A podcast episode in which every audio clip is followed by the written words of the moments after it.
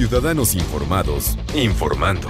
Este es el podcast de Iñaki Manero, 88.9 Noticias. Información que sirve. Tráfico y clima cada 15 minutos. Hoy es el Día Internacional, Día Mundial, eh, que tiene que ver con la tiroides. ¿Qué es la tiroides? Y por eso justamente eh, contactamos y agradezco que nos tome la comunicación a, la doctora Lisbeth Alonso, eh, endocrinóloga y bióloga.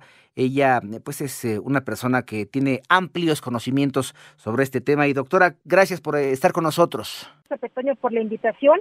En efecto, estamos muy emocionados de estar aquí con ustedes debido al Día Mundial de la Tiroides 25 de mayo. Este día fue concientizado para eh, concientizar a la población general de la existencia de la glándula tiroidea y reconocer de manera oportuna sus enfermedades y atenderlas de forma temprana. Todos los seres humanos contamos con una glándula que se llama glándula tiroides. Es una glándula muy pequeñita en forma de mariposa localizada en la parte anterior de nuestro cuello. Es la encargada de producir las hormonas tiroideas, que son las encargadas de trabajar en todo nuestro cuerpo para regular nuestro metabolismo, nuestra temperatura corporal, nuestras emociones, nuestro sistema reproductivo y también que trabajen de forma perfecta nuestro corazón, intestinos, riñones y músculos. En general, nadie puede vivir sin ella. ¿Qué pasa si tenemos un mal funcionamiento de la tiroides?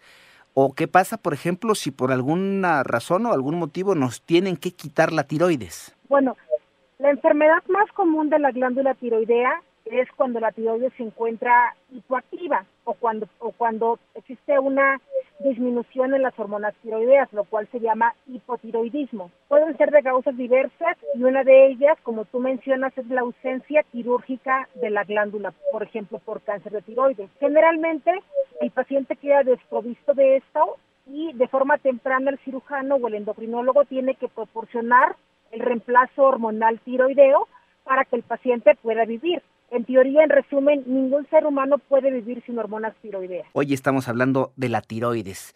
¿Qué pasa si no tenemos un buen funcionamiento? Bueno, pues ya nos explicaba ella, simple y sencillamente no podemos funcionar adecuadamente. Así de importante es la tiroides. Entonces, nosotros como eh, ciudadanos comunes y corrientes, ¿cómo podemos enterarnos, cómo podemos saber que tenemos algún problema y que tenemos que ocuparnos de la tiroides y evidentemente para ello acudir a un especialista? Doctora, por favor. Hay que recordar que esta glándula que tenemos en la parte anterior de nuestro cuello se puede enfermar ya sea de su forma o de su trabajo o función. Cuando se puede enfermar de la forma, el, el paciente nos refiere dolor en la parte anterior del cuello, inflamación de la misma, voz ronca, dolor o dificultad para deglutir alimentos o incluso agua. Y también pueden notar una bolita en su cuello que se mueve. Generalmente, a veces la nota el mismo paciente o la puede notar algún familiar cercano, que ve que de repente le crece la parte anterior de su cuello y eso generalmente es llamado bocio.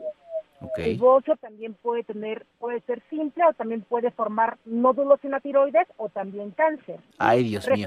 Referente a la función de la glándula, generalmente la enfermedad más frecuente es cuando se encuentra trabajando deficiente, que se llama hipotiroidismo. Los síntomas más frecuentes son la presencia de cansancio extremo desde que se levanta el paciente, eh, abotagamiento, una incapacidad para poder ejecutar cualquier función, desde caminar, desde moverse, dificultad en el pensamiento, el pensamiento se vuelve lento, puede también acompañar signos como depresión o la habilidad emocional, hay hinchazón fácil de manos o pies, hay un estancamiento en el peso, dificultad para perder el mismo, hay, puede haber sangrados excesivos como en, el sangrado menstrual o sangrado al, al cepillarse los dientes, también puede haber estreñimiento, puede haber caída fácil de cabello, uñas eh, frágiles o quebradizas y lo más común es que también tengan mucho sueño durante todo el día. Alteraciones también como cuando hacen ejercicio, generalmente sienten palpitaciones en exceso y generalmente todo el cuerpo se encuentra lento.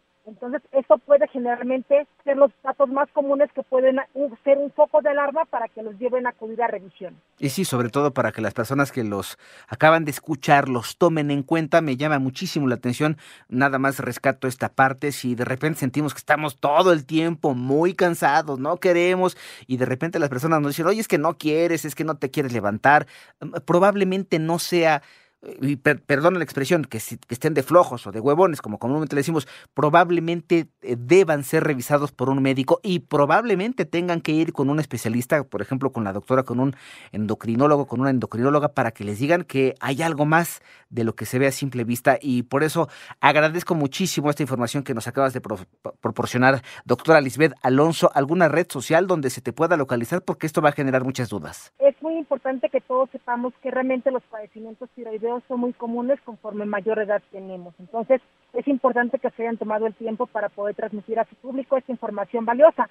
Me pueden encontrar en Facebook como doctora DRA Lizeth Alonso Salvador, endocrinóloga, y en Instagram como arroba endocrinocenter y arroba doctora Liz Alonso punto, eh, guion bajo endocrinóloga.